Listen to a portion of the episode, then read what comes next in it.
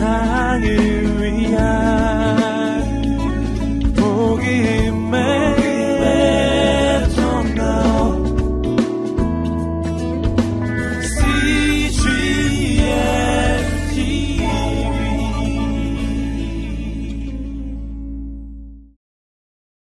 예, 오늘 이야기는 아브라함 이야기입니다. 아브라함의 생애 가운데 가장 클라이막스라고 할 수 있는 바로 아브라함이 그의 아들 이삭을 하나님 앞에 바치는 바로 놀라운 장면의 이야기입니다.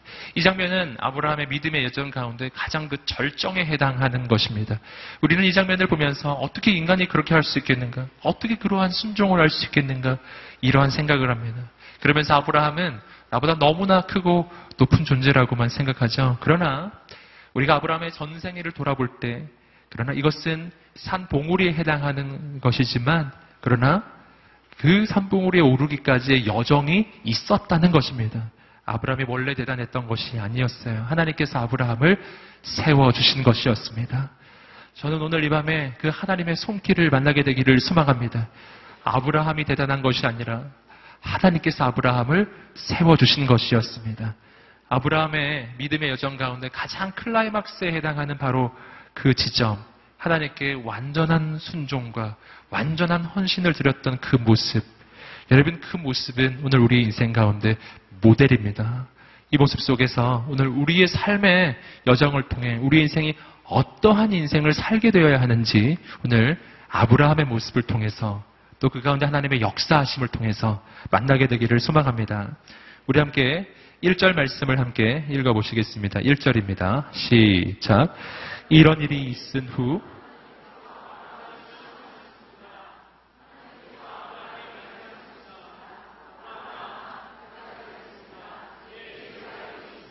자, 22절 말씀은 이렇게 시작하고 있습니다. 하나님께서 아브라함을 시험하셨다는 거예요. 이 장면은 참 놀라운 장면입니다.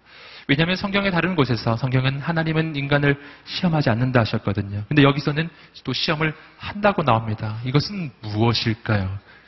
여러분, 어, 그 1대1 제자 양육 교재에 보시면 시험을 이기는 삶에 보면 이 시험의 종류가 나옵니다. 기억나시나요? 두 가지 종류가 있어요. 사탄이 주는 시험이 있고 하나님이 주시는 시험이 있는데 시험은 시험이 돼 종류가 틀립니다. 사탄이 주는 시험은 우리 인생을 쓰러뜨리기 위해 주는 시험이고 하나님이 만약 우리에게 시험을 주신다면 그 시험은 우리를 쓰러뜨리기 위해 주시는 것이 아니라 우리 인생을 세우시기 위해 주시는 것이라는 거예요. 할렐루야. 그래서 성경의 말씀에서 하나님은 우리를 시험하지 않는다 하셨는데 또 여기는 시험한다고 하는 말이 서로 상충되는 말처럼 보이지만 상충되는 말이 아니라 서로 조화가 되는 말이에요. 하나님은 우리를 쓰러뜨리기 위해 시험하지 않으십니다. 그건 마귀가 하는 일이에요. 하나님이 우리에게 시험을 주실 때는 그 시험은 우리를 세우시기 위해 주시는 것입니다. 실은 시험이라는 것은 우리 인생의 새로운 단계로 들어가게 하는 하나님의 방법이라고 하는 거예요. 여러분 어, 중학교를 졸업하면 고등학교로 진입하고요. 어, 중학교 진입, 중학교 졸업하면 시험을 보죠. 여러분 그 시험이 있는 이유는 고등학교를 가는 시험이고요. 여러분 고등학교 졸업하면 또 시험이 있습니다. 그 시험은 우리를 죽이기 위한 시험이 아니고 아 그렇게 느끼시는 분도 간혹 있더라고요. 여러분 세상에서 시험인 그런 면이 있지만 그러나 분명히 보셔야 되는 것은 고등학교 졸업한 이후에 시험이 없이는 대학에 갈 수가 없다는 사실이에요. 대학 졸업하고 나서 취업을 하려면 역시 또 시험이 있어요. 시험이 없이는 그 다음 단계에 진입을 하지 않는 것입니다. 여러분, 그런데 놀라운 사실이 있어요. 세상에서 주는 시험은 합격도 있고 불합격도 있어요. 그러나 하나님이 우리에게 시험을 주실 때는 무슨 일이 일어나냐면 하나님은 우리를 반드시 합격시킨다는 것입니다. 할렐루야. 그것이 하나님의 시험의 특징인데요. 그래서 하나님은 만약 하나님이 우리에게 시험을 주신다면 그 시험을 통해서 우리 인생은 망하는 것이 아니라 고등학교를 지나 대학교를 가듯 대학교를 지나 취업을 하듯 그처럼 우리 인생의 다음 단계로 하나님이 이끌어 가시는 놀라운 손길이 될 거라는 것입니다. 여러분 인생의 시험 가운데 계신 분이 계신가요?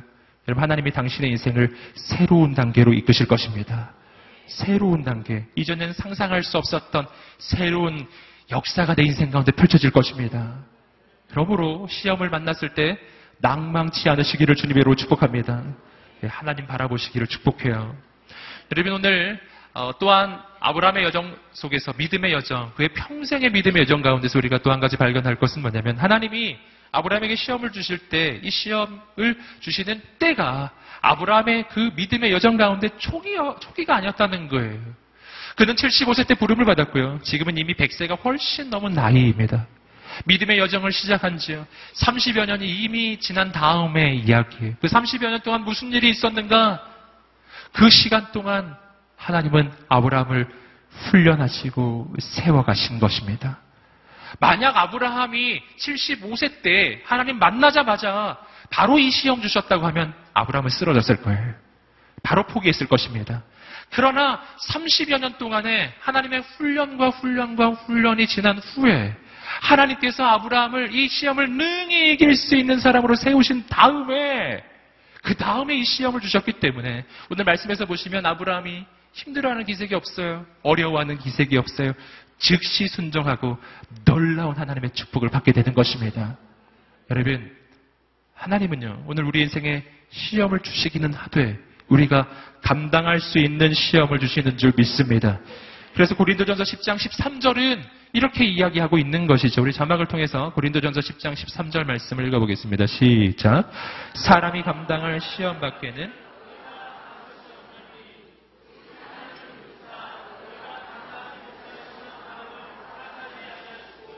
시험 당할 즈음에 또한 피할 길을 내사 너희로 능히 감당하게 하시느니라. 아멘. 이 말씀은 얼마나 능력의 말씀인지 몰라요. 사람이 감당할 시험 밖에는 너희가 당한 것이 없나니 할렐루야. 하나님은 우리가 감당하지 못할 시험 당함을 허락하지 않으신대요. 놀랍죠. 여러분 오늘 그러므로 이러한 그 명제를 우리가 함께 말해 볼 수 있어요. 함께 말해 보시겠습니다. 하나님은 우리에게 감당할 수 있는 시험만 주신다. 아멘. 하나님은 우리에게 어떤 시험만? 감당할 수 있는 시험만 주신다고요. 그러니까 이걸 좀 뒤집어서 말하면 이렇게도 말할 수 있는 것입니다. 또 한 번 말해 보시겠습니다. 우리가 당하는 모든 시험에 우리가 감당할 수 있는 시험이다. 아멘. 아, 이것을 우리가 믿게 되기를 소망합니다. 이것을 확신하십시오. 하나님 약속하셨어요. 너희가 감당하지 못할 시험을 내가 너희에게 주지 않는다. 그러니 너희가 무슨 일을 만나든지 당망치 말라. 어떤 일을 만나도 절망하지 말라. 너희가 지금 무슨 일을 만났다면 그 일은 너희가 감당할 수 있는 일이기 때문에 너희에게 온 것이다. 할렐루야! 여러분 오늘 우리가 인생에 살아갈 때 얼마나 당황하고 좌절합니까?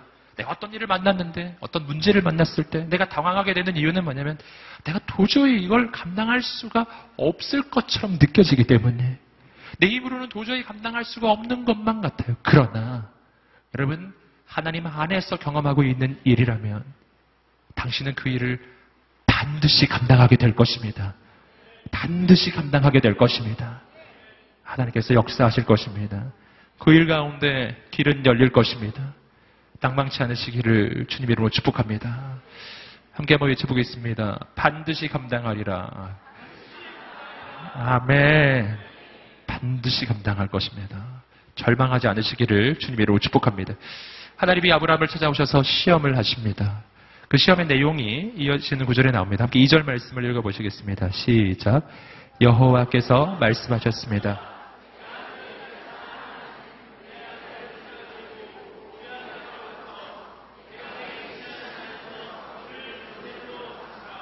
자, 말씀을 보시면 하나님께서 아브라함을 찾아오셔서 그가 도저히 감당할 수 없는 것처럼 보이는 그러한 시험을 주시는데 그건 뭐냐면 내가 사랑하는 너의 외아들 이삭을 데리고 모리아 땅으로 가서 내가 지시하는 그 산에서 그를 번제물로 바치라는 것입니다.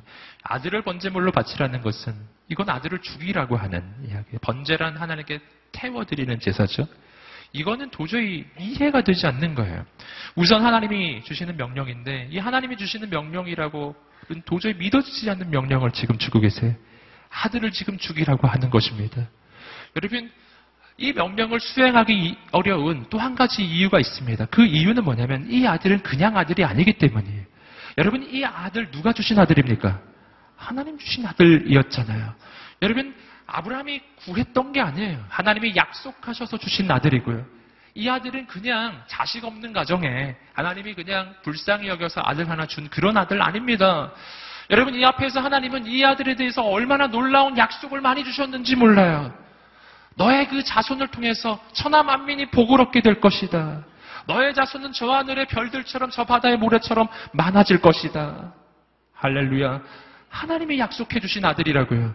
하나님이 이 아들을 통해서 내가 너로 큰 민족을 이루고 내 이름을 창대하게 하리니 라고 아브라함에게 그 약속을 주셨고요. 이 아들은 바로 그 하나님의 약속을 이룰 하나님의 비전을 이룰 아들로 하나님이 주신 선물이었다고요. 여러분 이 아들을 어떻게 죽일 수가 있겠습니까? 사랑하는 아들이어서 죽일 수도 없지만 그러나 또 한 가지 하나님이 이 아들을 통해서 이루시겠다고 했던 그 비전 큰 민족을 이루고 내 자손을 저 별들처럼 많게 하고 천하 만민이 복을 얻게 되는 놀라운 역사를 이루겠다고 하셨던 그 하나님의 약속이 담겨진 아들. 예. 이 아들이 죽는다면 하나님께서 아브라함에게 해주셨던 그 약속도 비전도 다 사라지는 거 아니겠습니까? 여러분 비전도 약속도 사라져 버리는 바로 그러한 순간이었어요. 여러분 어떻게 이 명령을 순종할 수가 있겠습니까? 어떻게 이 명령을 순종할 수 있는지 몇 가지 하나님의 영적인 원리를 좀 나누기를 원합니다. 첫 번째는 뭐냐면 믿음에 대한 이야기인데 하나님께서는 지금 아브라함에게 새로운 믿음의 단계로 아브라함을 이끌고 계셨어요. 이건 어떤 믿음이냐면 얻는 믿음이 아니라 드리는 믿음이에요. 함께 따라해 보시겠습니다. 얻는 믿음이 아니라 드리는 믿음. 무언가를 얻는 믿음이 아니라 드리는 믿음이에요. 무언가를 얻는 믿음은 실은 믿음의 어, 그 초기 단계라고 할 수 있어요. 아브라함에게 있어서는 이 믿음이 있었던 적이 있습니다. 100세 때가 되었을 때 도저히 아들을 얻을 수 없는 그 나이가 되었을 때 그때 그는 눈에 보이는 것을 믿지 않고 살아서 역사하시는 하나님을 믿었습니다. 히브리서가 그렇게 평가하죠. 볼 수 없는 것, 손에 잡히지 않는 것을 믿고 바라는 그 믿음이 아브라함에게 있었다는 거예요. 그리고 그 믿음에 따라서 하나님께서는 아브라함에게 백세 도저히 자식을 얻을 수 없는 바로 그 나이에 이삭이라고 하는 아들을 주셨어요. 얻는 믿음이에요. 여러분, 여러분 인생 가운데 지금은 눈에 보이지 않지만 믿음으로 바라보고 또한 하나님께서 이루어 주시는 역사를 경험하게 되기를 주님으로 축복합니다. 이것이 얻는 믿음이에요. 그런데 하나님께서는 아브라함의 생애 가운데 그 마지막 무렵에 새로운 믿음의 단계로 아브라함을 이끌어 가십니다. 어떤 믿음이냐면 드리는 믿음. 나는 언제나 믿음 생활을 하면 언제나 하나님으로부터 무언가를 얻어내야 한다고 많이 생각해. 무언가를 하나님으로부터 빼앗아내야 된다고. 뭔가 하나님으로부터 쟁취해야 하는 것이 그런 것이 믿음이라고 많이 생각해요. 천국은 침노하는 자의 것이라고. 그래서 막 빼앗아내고, 얻어내고. 여러분, 그런데 그 믿음의 여정을 점점 더 가시면, 그 끝에 가시면 반대의 믿음이 우리에게 요구가 됩니다. 믿음으로 얻었다면, 이제는 믿음으로 드릴 수 있게 되는 인생이에요. 이제는 믿음으로 하나님 앞에 무엇이든 내 인생의 가장 소중한 것도 그 하나님을 위해서 드릴 수 있는 그러한 단계로 들어가는 거예요. 오늘 우리 인생이 그러한 인생이 되시기를 주님의 이름으로 축복합니다. 새로운 단계, 새로운 단계. 뭐 어떻게 하나님 앞에 드릴 수 있게 될까요? 어떻게 하나님께 드릴 수 있죠? 또 한 가지 믿음의 단계가 있습니다. 믿음이란 또한 이러한 믿음이에요. 함께 한번 따라해 보시겠습니다. 약속을 이루는 존재는 이삭이 아니라 하나님이심을 믿는 믿음. 이것이 믿음이에요. 내가 어떻게 하나님께 드릴 수 있는 인생이 되냐면요. 비전을 이루는 이가 누구인지를 선명하게 알아야 합니다. 내가 이삭을 하나님 앞에 드릴 수 있으려면 비전을 이루는 존재가 이삭이 아니라 하나님이심을 믿어야 해요. 근데 내가 왜 이삭을 못 바치는가? 이삭. 단순히 사람만을 이야기하는 것이 아니라 아브라함에게 있어서 가장 소중한 존재가 이삭이었듯이 오늘 우리 인생 가운데 가장 소중히 여기는 그 무엇이에요? 그것은 사람일 수도 있고 내게는 어떤 소유일 수도 있고 재물일 수도 있습니다. 여러분, 뭐가 됐든지 오늘 우리의 인생의 여정에 있어서 믿음의 여정의 마지막 단계에는 그것을 하나님 앞에 드릴 줄 아는 믿음을 얻게 되는 것인데 그러려면 내 인생의 비전을 이루는 것이 나의 소유가 아니라 사람이 아니라 하나님이심을 믿어야 된다는 것입니다. 할렐루야. 여러분 아까도 말씀드렸듯이 아브라함이 이 이삭을 바치기 어려운 이유는 이 이삭은 바로 하나님의 비전을 이루는 수단이었기 때문이에요. 이 이삭이 사라지면 꿈도 사라지고 미래도 사라지고 비전도 사라진다고 생각했거든요. 그러나 실은 아니라고요. 하나님의 꿈을 이루시는 분은 하나님이십니다. 하나님은 하나님의 뜻을 이루실 것입니다. 이삭이 없어도 이루실 것입니다. 여러분 인생을 한번 돌아보세요. 나는 얼마나 자주 하나님을 믿는다고 말은 하지만 실은 하나님이 아니라 다른 것을 붙잡고 있을 때가 많아요. 하나님을 믿는다고 이야기하지만 돈이 있어야 한다고 생각하고 하나님을 믿는다고 이야기하지만 사람이 있어야 된다고 생각해요. 하나님을 믿는다고 하지만 내게 어떤 조건이 있어야 된다고 생각해요. 그것이 있어야만 하나님의 역사가 일어날 거라 생각하고 내 인생에 그 조건이 사라지면 마치 하나님이 나를 버린 것처럼 마치 하나님이 나를 내동댕이 친 것처럼 느낀다고요. 이 사람이 없으면 내 인생은 무너질 것만 같아요. 근데 여러분, 오늘 우리가 무엇을 붙잡고 있는지를 보아야 합니다. 하나님을 붙잡고 있는지 돈을 붙잡고 있는지 하나님을 붙잡고 있는지 아니면 사람을 붙잡고 있는지 하나님을 붙잡고 있는지 아니면 나의 조건을 붙잡고 있는지 가만히 지켜보아야 합니다. 저는 오늘 우리가 마음에 확신하기를 소망해요. 사람이 없어도 돈이 없어도 조건이 사라져도 모든 것이 사라져도 하나님 한 분이 계시다면 그분이 그분의 뜻을 이루실 것입니다. 아멘. 이러한 하나님에 대한 영적 확신이 있을 때만 우리는 이삭을 드릴 수가 있어요. 그 확신이 없으면 이삭을 드릴 수가 없는 거예요. 이삭이 사라지면 내 인생도 사라지는 것 같거든요. 그러나 그렇지 않습니다. 오늘 우리에게는 하나님이 계십니다. 아멘. 오늘 우리에게 이 영적 확신이 있게 되기를 주님으로 축복합니다. 내가 믿을 것은 이삭이 아니라 하나님이에요. 내가 믿을 것은 돈이 아니라 하나님이에요. 내가 믿을 것은 사람이 아니라 하나님이십니다. 내가 믿을 것은 내 조건이 아니에요. 내가 믿을 것은 나의 집안도 아니에요. 하나님이십니다. 여러분, 주님 바라보시기를 주님으로 축복합니다. 혹시 요즘에 어떤 것을 잃어버려서 절망에 빠지신 분 계신가요? 사람을 잃은 분도 계시고, 또 돈을 잃은 분도 계실지 모르겠습니다. 조건을 잃은 분도 계신지 모르겠습니다. 그걸 잃은 후에 하나님에 대한 절망에 빠지셨나요? 격려하고 축복합니다. 당신에게는 아직 하나님이 계세요. 아멘. 아, 당신에게는 하나님이 계시다고요. 이것을 믿으세요.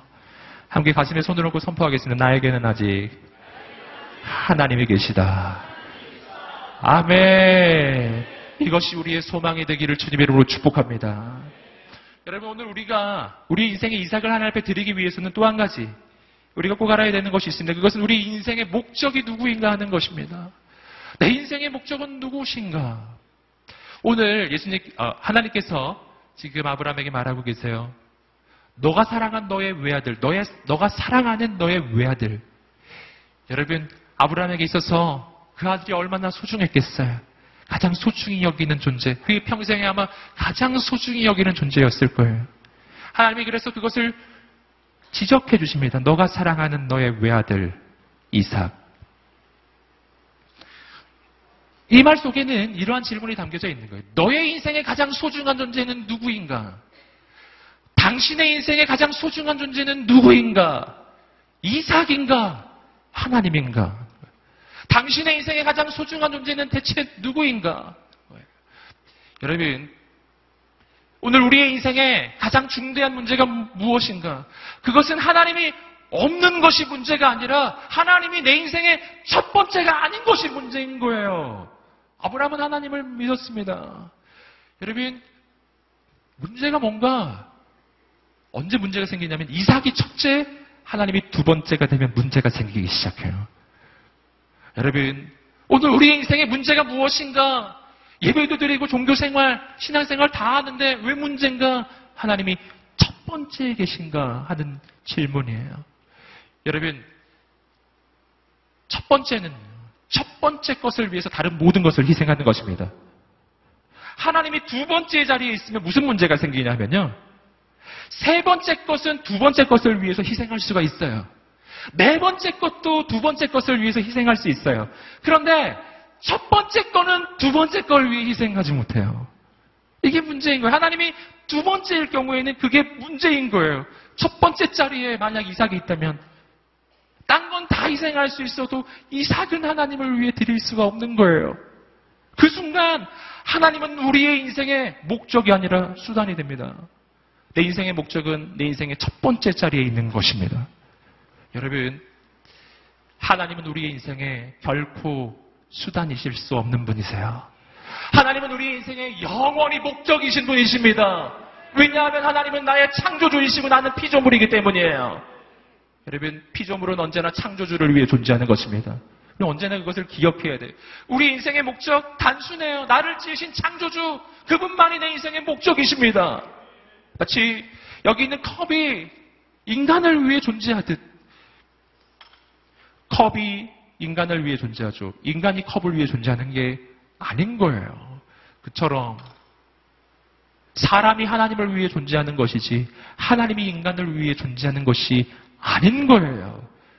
하나님은 언제나 우리 인생의 목적이신 분이세요. 다른 모든 것은 수단입니다. 언제 우리가 하나님 앞에 이삭을 바치기가 어려워지느냐 하면 하나님을 목적으로 여기지 않고 이삭이 목적될 때입니다. 이삭을 얻기 위한 수단이 하나님이 될 때, 여러분 그때 인생에는 문제가 생기기 시작해요. 여러분 이삭을 얻기 위한 수단이 하나님이 되면 수단은 바꿀 수가 있거든요. 목적을 위해 수단은 다 바뀌는 겁니다. 내 목적을 위해 이 수단이 마음에 안 들면 바꾼다고. 이번 주에는 하나님을 써봤는데 아닌 거예요. 다음 주에는 부처님한테 가본다고요. 그래도 좀 아니다 싶으면 그 다음 주에는 알라. 뭘 아는지 모르겠는데 알라. 그러면 또그 다음 주에는 또 딴 데 가본다고요. 수단은 바꿀 수 있는 거예요. 목적은 바뀌지 않는 것입니다. 그러므로 하나님은 수단이 되어서는 안 되는 거예요. 내가 왜 하나님에 대한 확신이 흔들리는가? 하나님을 수단으로 여기기 때문입니다. 여러분 격려하고 축복합니다. 하나님이 우리 인생의 영원한 목적이 되시기를 주님 이름으로 축복합니다. 내가 하나님 앞에 이삭을 드릴 수 있으려면 또 한 가지 중요한 영적 확신이 있어야 됩니다. 이것은 뭐냐면 이러한 확신이 하게 말해보겠습니다. 원래 내 것은 없다. 아멘. 우리 인생에 가장 중요한 영적 교훈 가운데 하나예요. 내 인생에 가슴 깊이 깊이 새기고 매 순간순간 기억해야 될 하나님의 영적인 진리예요. 우리 인생을 향한 하나님의 영적인 가장 중요한 진리의 말씀 가운데 하나입니다. 내 것은 없다라는 것입니다. 이걸 조금 약간 그 고상한 말로 하면 우린 청직이다. 뭐 이렇게 이야기할 수도 있고요. 뭐 쉬운 세속적인 말로 하면 공수래 공수거 뭐 이렇게 얘기할 수도 있습니다. 네. 공수래 공수거. 인생은 나그네 길. 할렐루야. 우리 인생은 이 땅에 올 때 아무것도 안 가져갔어요. 그리고 이 땅을 떠날 때 다 놓고 갑니다. 이것이 바로 내 인생에 있는 모든 것은 다 내 것이 아닌 증거예요. 내 거 없습니다. 전부 하나님이 주신 것입니다. 내게 조금이라도 뭔가 있다면 그것은 다 하나님이 주신 것입니다. 이삭 하나님이 주신 것입니다. 이 영적 확신이에요. 내가 인생을 살아갈 때요. 어떤 손해를 당하거나 어떤 어려움을 당할 때 내가 왜 하나님께 섭섭한 마음이 드는지 아세요? 그 까닭은 내 인생을 내 거라 여기기 때문입니다. 곰곰이 생각해 보세요. 그러나 진짜 내 것인지. 우리가 화요 성령 집회를 통해서 몇 번 함께 나누었죠. 진짜 내 것이라면 내가 지킬 수 있어야 하는데 내가 지킬 수 없는 건 다 내 거 아니에요. 내가 지킬 수 있나요? 내 생명을 내가 지킬 수 있나요? 우리 가운데 누가 내일까지 내 생명을 연장시킬 수 있는 능력이 누가 스스로에게 있습니까? 여러분, 어, 전에도 말씀드렸던 것처럼 내 생명의 가장 필수적인 부분들은 내 힘으로 하는 게 아니에요. 내 심장을 내가 뛰게 하는 것이 아니고 격려하고 축복합니다. 내 심장은 하나님이 뛰게 해주시는 거예요. 할렐루야. 여러분, 누가 내일 일을 확증할 수 있나요? 무슨 일이 생길지 모르죠. 하나님만이 내 인생을 지켜주시는 분이십니다. 내게 있는 것 가운데 내가 지킬 수 있는 것은 없는 거예요. 그러니 다 하나님이 주신 것입니다. 요배 고백이 맞는 고백입니다. 함께 욥기 2장 21절 말씀을 함께 요배 그 고백을 읽어보겠습니다. 시작. 이르되 내가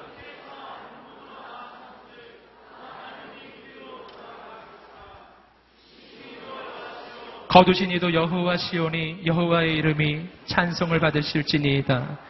아멘. 주신 이도 여호와시요 거두신 이도 여호와시니 오직 하나님만 찬송을 받으시기를 원합니다. 주셔도 찬양하고 가져가셔도 찬양합니다. 원래 내 것이 아니었으니까요. 단순하지 않습니까? 여러분 누군가 나에게 뭔가를 맡겨놨어요. 여러분 그랬다가 주인이 와서 이제 가져가겠다고 해요. 그럴 때 마음 어려우신가요? 왜내걸 가져가냐고 그러시나요? 아니 내 거가 아닌데 뭐가 마음이 어렵죠? 할렐루야. 내 것이 원래 아니었어요. 여러분 하나님이 가져가시면 그냥 가져가시는 것입니다. 저는 오늘 이 하나님을 향한 영원한 그 하나님을 향한 하나님의 주권에 대한 인정함이 우리의 인생에 있게 되기를 주님의 이름으로 축복합니다. 모든 것은 하나님의 것입니다. 그럴 때 이삭을 드릴 수가 있게 되는 거예요. 계속해서 3절 말씀을 읽어보시겠습니다. 시작. 아브라함이 다음날 아침 일찍 일어나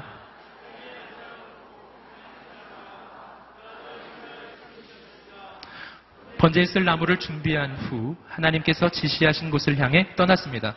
자, 3절 말씀에서 우리는 굉장히 놀라운 한 부분을 발견해요. 어떤 부분이냐면 아브라함이 다음날 아침 일찍 일어났다는 것입니다. 놀라운 일이에요. 할렐루야! 네. 하나님의 사람은 일찍 일어나요. 아멘. 새벽 기도 다니시기를 주님으로 축복합니다. 내일 꼭 오세요. 내일. 어, 아브라함이 아침에 일찍 일어났어요. 이게 왜 놀라운 사실이냐면요. 사람은 자기가 하기 싫은 일을 할 때 절대 일찍 일어나지 않아요. 일찍 일어나지지도 않아요. 최대한 늦게 일어나죠. 최대한 늦게. 최대한 늦게. 천천히 모든 걸 천천히 밥도 천천히 먹고 디저트 먹고 낮잠 자고 막 그러다 어 오늘은 너무 늦어서 다 내일 해야 될 것 같아요. 이렇게 이야기하죠.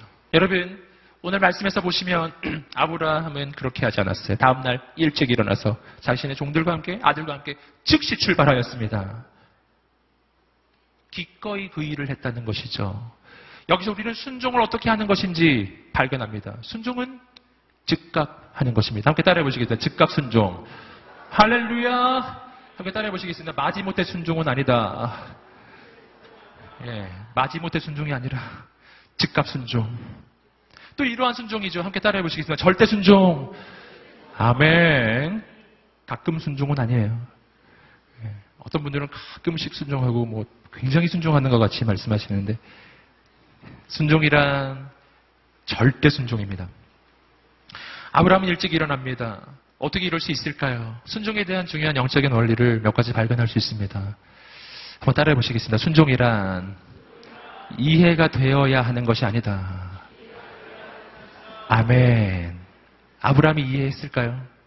하나님의 뜻을 이해했을까요? 이해하기 어려워요. 하나님이 어떻게 역사하실지 모릅니다. 여러분, 그런데 왜 순종하는 것이죠? 우리는 하나님 앞에 얼마나 자주 이렇게 이야기하나요? 하나님, 이해가 돼야 하죠. 납득을 시켜주세요, 납득. 도대체 납득이 안 됩니다. 네. 여러분,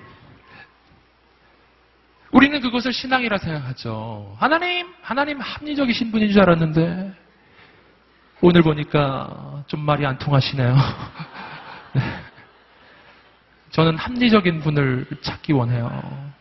내일부터 다른 쪽으로 가보겠습니다. 이렇게 하시면 안 된다는 것입니다. 여러분, 하나님은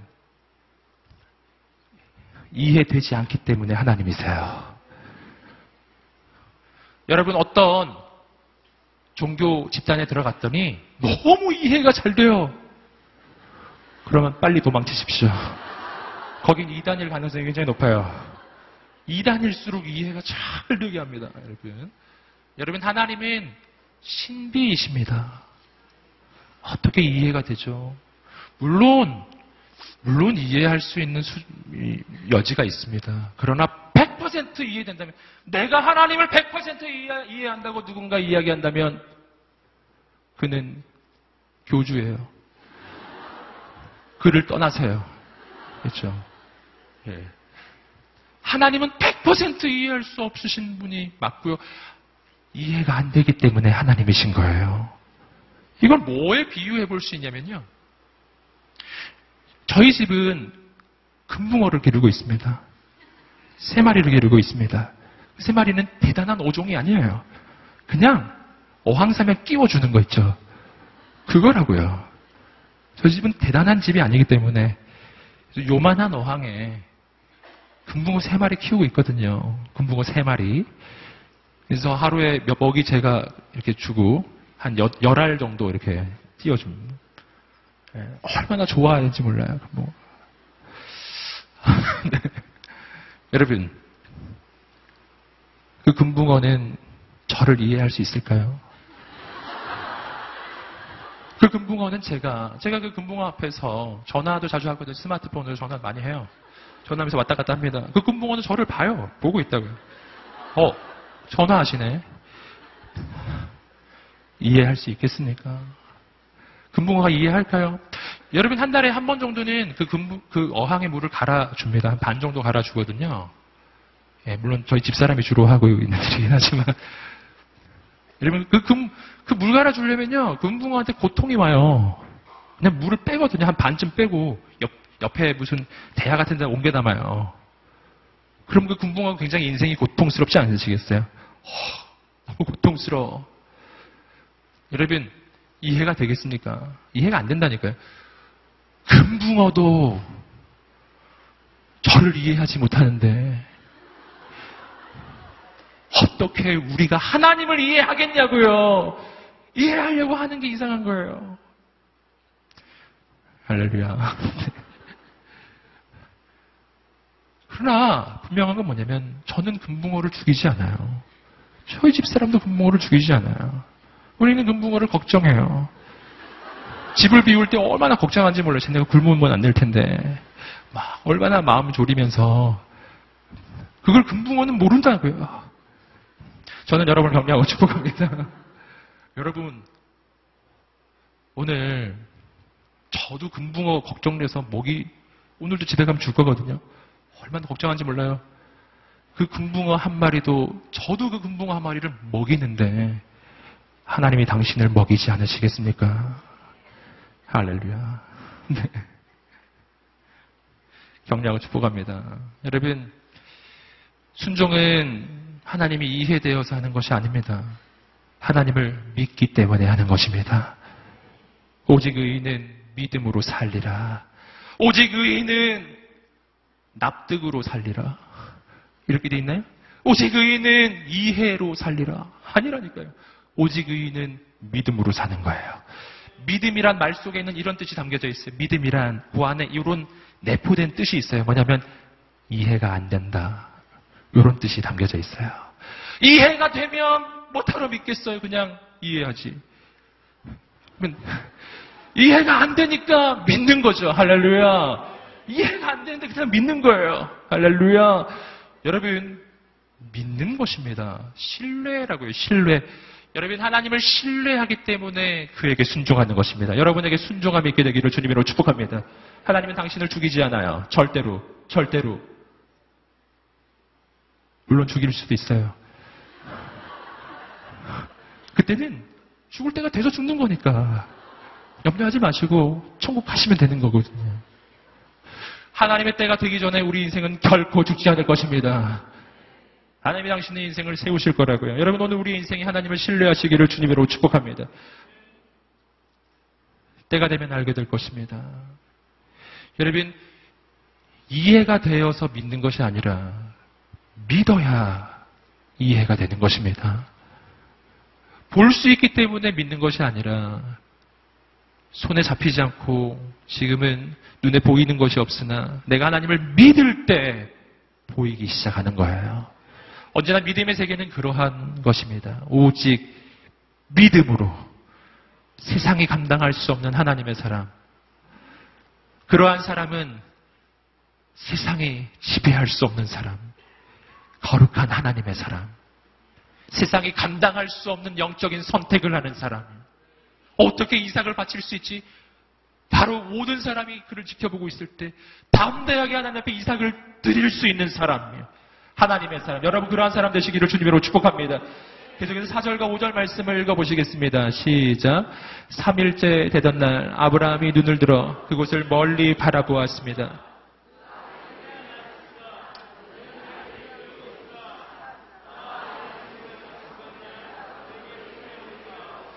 자, 5절 말씀을 보시면은 어, 아브라함이 바로 하나님 지시하신 산 밑에 이르러서 바로 그 하인들에게 했던 말이 나옵니다. 뭐라고 이야기하죠? 너희는 여기서 좀 기다리고 있으라. 내가 아들과 함께 가서 하나님께 경배를 드리고 그리고 나서 어떻게 하겠다? 놀라운 말씀이 하나 나와요. 함께 따라해 보시겠습니다. 함께 돌아오겠다. 아멘. 여기서 바로 이 함께라고 하는 말은 바로 동그라미를 치면서 그리고 형광펜으로 한번 그어 놓아야 하는 이 부사라고 할 수 있습니다. 함께 돌아오겠다. 누구랑? 아들이랑 이삭이랑 여러분 이게 말이 되는 소리인가요? 지금 이삭을 데리고 아브라함이 그 산에 왜 올라가는 것입니까? 번제로 바치려고 올라가는 거잖아요. 번제로 바쳤는데 어떻게 함께 돌아옵니까? 혼자 와야죠.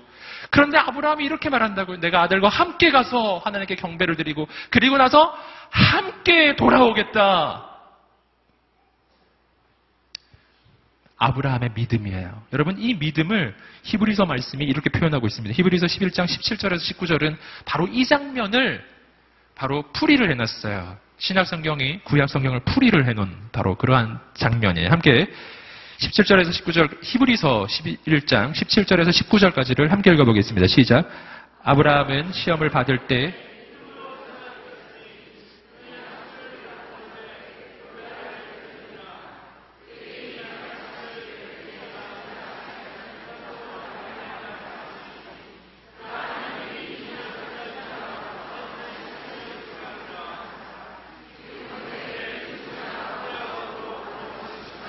아멘. 자, 오늘 말씀을 보세요. 말씀을 보시면은, 어, 이 아들을 데리고 가는데, 근데 이 아브라함이 뭐를 믿었냐면, 하나님이 능히 죽은 가운데서 다시 살리실 줄로 생각한지라, 능히 죽은 자 가운데서 자신의 아들을 다시 살리실 줄로 생각한지라, 왜 그렇죠? 이 아들은 어떤 아들? 하나님의 약속을 이룰 비전의 아들이에요. 하나님의 약속은 바로 이 아들을 통해서 이루실 거라고 하나님이 약속해 주셨던 것입니다.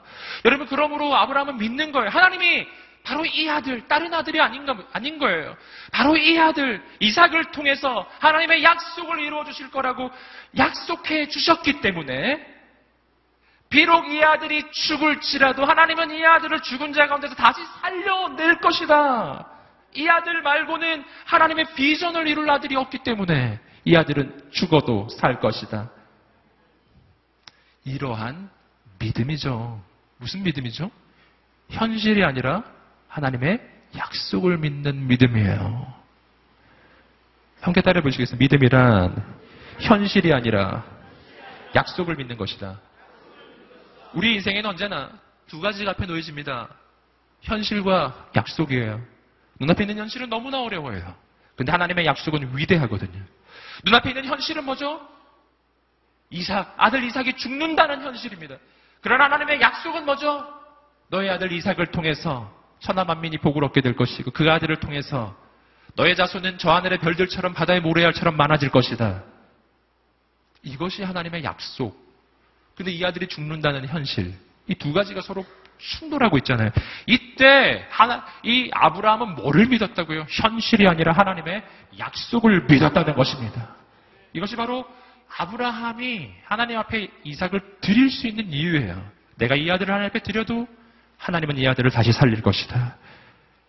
내가 이 아들과 함께 가서 경배하고 이 아들과 함께 돌아올 것이다. 지금은 이해할 수 없으나 그러나 하나님은 약속을 이루실 줄 나는 나는 믿노라. 우리에게 믿음이 있게 되기를 주님으로 축복합니다. 하나님의 사람의 인생은 현실대로 되지 않고 약속대로 될 것입니다. 아멘. 이 장면에서 우리가 어, 조금 내려와서요. 조금 내려서 9절과 10절 말씀을 함께 읽어보도록 하겠습니다. 9절과 10절입니다. 시작. 그들이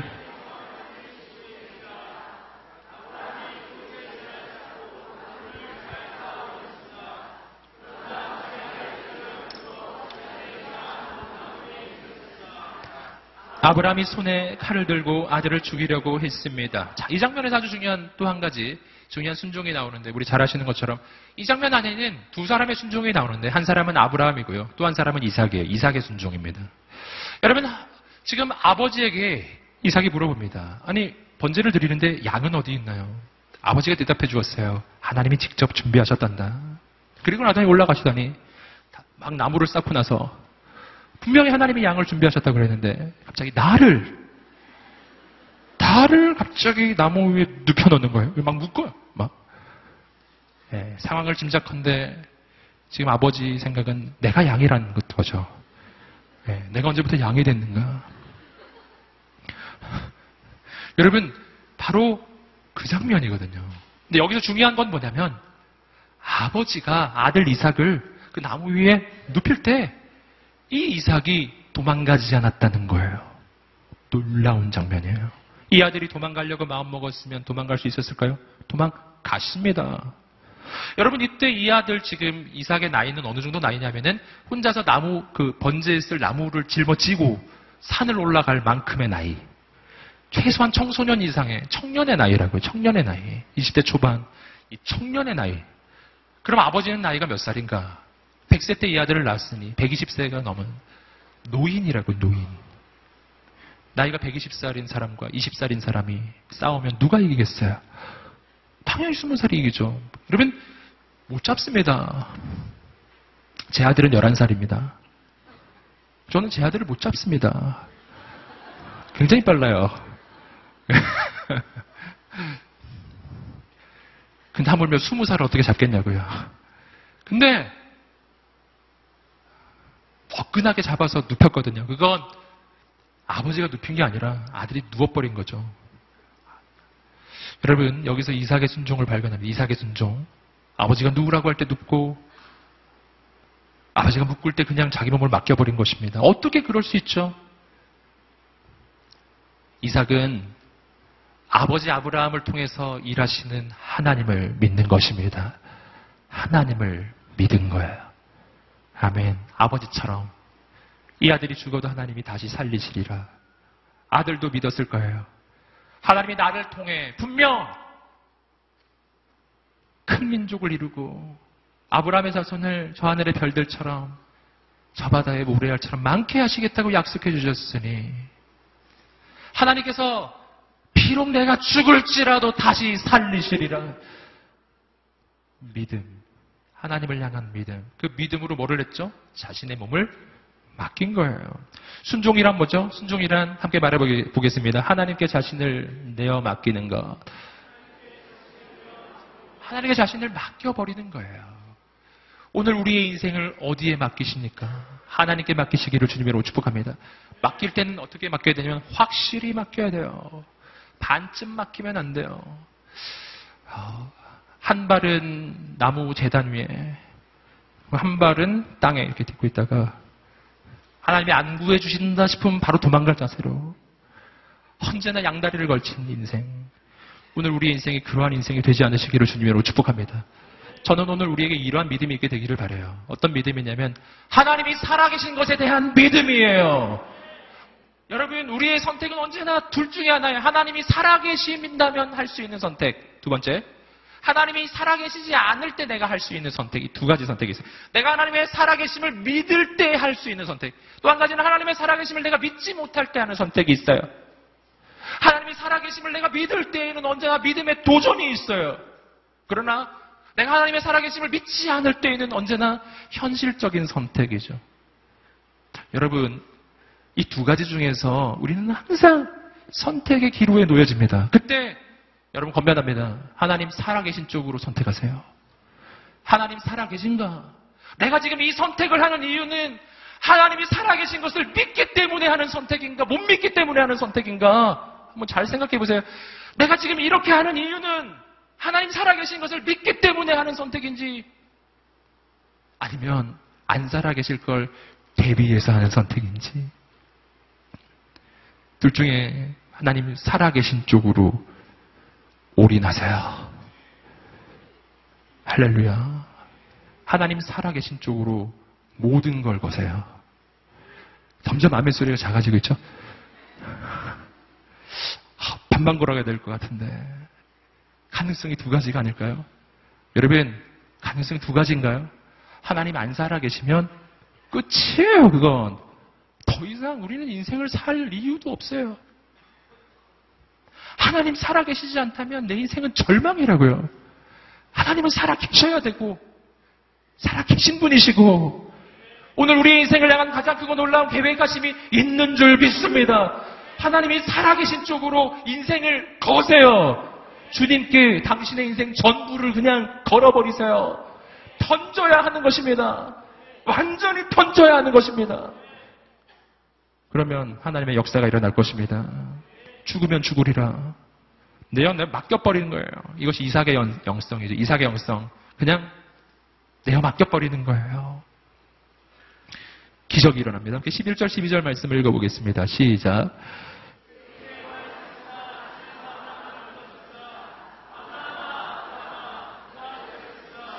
제가 여기 있습니다. 천사가 말했습니다. 그 아이에게 손대지 마라. 그에게 아무것도 하지 마라. 내가 내 아들 곧 내 외아들까지도 내게 아끼지 아니하였으니 이제 내가 하나님을 경외하는 것을 내가 알았노라. 자, 아버지가 칼을 들고 칼을 내리치려고 하는 그 순간이었어요. 그 순간 하나님이 멈추십니다. 아브라함아 멈추어라. 아브라함아 아브라함아. 언제? 칼을 들었을 때. 지금 내려치는 그 순간. 여러분, 하나님이 언제 말씀하셨다고요? 막판에, 마지막에, 이삭이 죽기 일보 직전에 말씀하시더라고요. 하나님이 산에 올라가실 때 말했으면 좋았을 텐데. 올라가는 거 보고, 오, 내 믿음을 이제 알았노라. 이랬으면 얼마나 편했을까요? 아니라고요. 재단 쌓고 이삭이 누워버렸을 때, 그때, 그때 좀 말씀해 주셨으면 칼 안 들어도 될 텐데. 아니라고요. 칼을 들었을 때 말씀하시더라고요. 놀라운 믿음의 원리가 담겨진 영화 제목이 하나 있어요. 함께 따라 보시겠습니다. 끝까지 간다. 예. 우린 끝까지 가는 거예요. 막판까지, 마지막까지, 끝까지. 하나님 살아계신지 안 살아계신지 한번 해보자. 끝까지. 네. 오늘 우리의 믿음은 끝까지 가는 것입니다. 하나님의 기적이 일어날 것입니다. 놀라운 일이 일어났어요. 이삭은 죽지 않아요. 함께 따라 보시겠습니다. 이삭은 죽지 않는다. 아멘. 함께 따라 보시겠습니다. 이삭을 바치면 이삭이 죽지 않는다. 놀라운 원래예요. 죽으면 죽으리라고 죽겠다고 손을 인생을 던지면 죽는 줄 알았는데 안 죽어요. 살고자 하는 자는 죽을 것이요. 죽고자 하는 자는 살게 될 것이다. 이건 이순신 장군이 하신 말씀이 아니고 주님께서 해주신 말씀이죠. 네. 죽겠다고 결심하고 인생을 던지면 살게 될 것입니다. 하나님의 역사가 일어나기 시작할 것입니다. 이것이 성경의 원리라고요. 하늘의 미랄이 땅에 떨어져 죽으면 죽는 게 아니라 30배, 60배, 100배 열매가 되어서 다시 살아나요. 할렐루야. 십자가를 선택하면 죽는 줄 알았는데 부활의 역사가 일어나요. 이것이 바로 하나님의 역사이신 줄 믿습니다. 인생을 주게 드리세요. 하나님의 기적이 일어날 것입니다. 13절과 14절 말씀을 계속해서 읽어보시겠습니다. 시작. 아브라함이 눈을 들어보니 순양 한 마리가 덤불에 풀에 걸려 있습니다.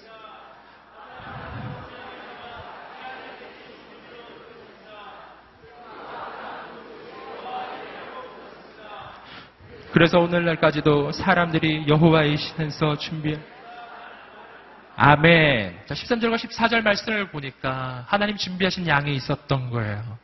주위를 둘러보니까 순양이 걸려 있어요. 그 양이 바로 하나님이 주신 양이었습니다. 여호와 이래 하나님께서 준비하신 준비하시다라는 것이죠. 여러분 하나님은 양을 준비하고 계셨어요. 여러분 이 장면에서 우리는 하나님이 준비하신 어린 양 바로 예수 그리스도를 기억하게 됩니다. 바로 이 장면은 아버지가 아들을 죽이는 바로 이 장면은 바로 하나님께서 예수 그리스도를 우리를 위해서 내어 주시는 그 장면을 예표하는 장면이에요. 아브라함은 아들을 죽일 때 하나님이 막아주셨습니다. 그러나 하나님께서 그 아들을 우리를 위해서 죽이실 때는 아무도 막는 자가 없었어요. 여러분, 하나님이 우리를 위해서 양을 예비하셨습니다. 나를 위해서 죽으신 어린 양 예수 그리스도이십니다. 여러분, 그분이 나를 위해 죽으셔서 오늘 우리의 인생이 살게 되는 것입니다. 여러분, 오늘 우리의 인생이 하나님께 우리의 이삭을 드릴 수 있는 이유가 있어요. 그 이유는 하나님이 나를 위해 먼저 그의 아들을 주셨기 때문이에요. 여러분, 오늘 우리를 위해 그 아들을 내어주신 하나님을 기억하시기를 축복합니다. 이 이야기 전부는 그래서 다시 뒤집어서 바로 하나님이 나를 위해 해주신 그 일을 보여주고 계신 것입니다. 여러분 오늘 이 저녁에 그 하나님의 희생과 그 하나님이 나를 위해 주신 것을 기억하며 하나님 앞에 헌신의 결단을 하게 되기를 소망해요. 그렇게 드리며 나갈 때 하나님은 놀라운 축복을 부어주십니다. 마지막으로 어, 이어지는 15절부터 18절까지 말씀을 함께 읽어보시고요. 그리고 함께 기도했으면 좋겠습니다. 함께 읽어보겠습니다. 시작. 여호와의 천사가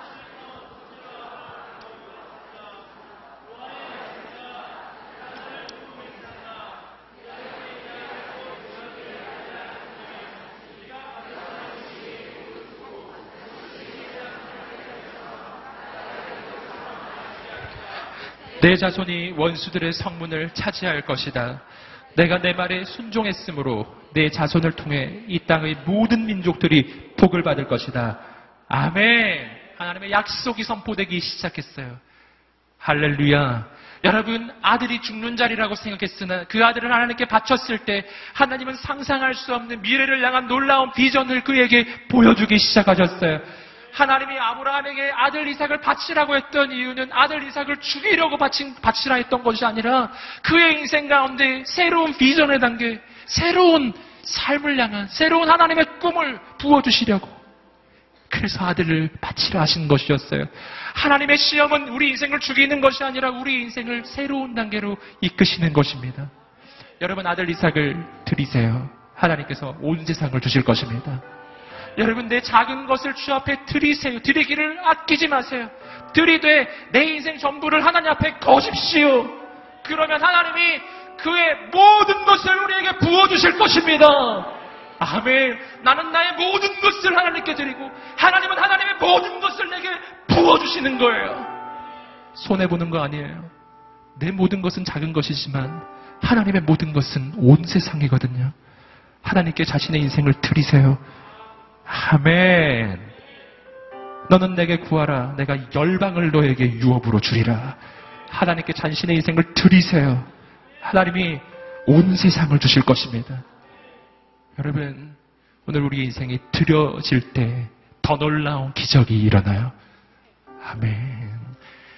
오늘 이 저녁에 우리가 함께 기도하며 나갈 때 여러분 이 메시지의 핵심은 우리의 인생에 가장 소중한 것이 무엇이냐라는 질문이에요. 하나님이 소중한가 이삭이 소중한가 질문이에요. 여러분 오늘 이 시간 결단하기를 소망합니다. 하나님이 첫 번째이셔야 해요. 여러분 오늘 우리가 그렇게 될 때 무엇이든 드리게 될 것입니다. 오늘 이 밤에 이 말씀을 통해 하나님이 우리에게도 도전하십니다. 너의 인생에 가장 소중한 것은 무엇이냐? 그것을 하나님을 위해 드릴 수 있겠느냐? 너의 인생에 가장 소중한 것은 무엇이냐? 그것을 하나님을 위해 드릴 수 있겠느냐? 드릴 수 있으려면 하나님이 내 인생에 가장 소중한 분이셔야 해요. 두 번째 것이 첫 번째 것을 위해 드려지는 법이기 때문이에요. 오늘 이 저녁에 그 영적 결단. 하나님, 나의 인생에 이 소중한 것. 저는 여러분의 소중한 것이 무엇인지 모릅니다. 그러나 하나님은 알고 계세요. 내 인생에 가장 소중한 것을 하나님 앞에 드리는 인생이 되기를 소원하오니 오늘 우리 인생을 그렇게 사용하여 주시옵소서. 내가 내 작은 인생을 드릴 때 온 세상을 주시는 하나님을 기대합니다. 소망합니다. 하나님의 꿈과 소망을 품게 하여 주시옵소서. 오늘 우리 인생의 그런 영적인 선택과 결단이 있는 사람들 우리 앞에 자리에서 일어나셔서 아버지 하나님 나의 작은 인생을 드릴 때 크고 놀라운 역사를 이루어 주시는 그 하나님의 역사를 기대하고 소망하오니 하나님 행하여 주시고 역사하여 주시옵소서 주 앞에 두 손을 들고 주여 협상으로 기도하겠습니다 주여 주여! 주여! 할렐루야 하나님 아버지!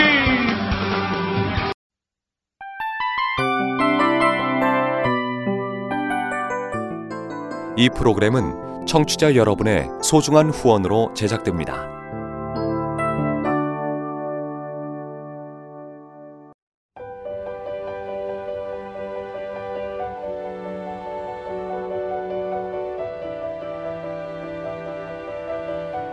세상에는 수많은 교회들이 있지만 더 깊이 있는 말씀 강해를 찾기 위해 크기로만 교회를 선정하지 않습니다.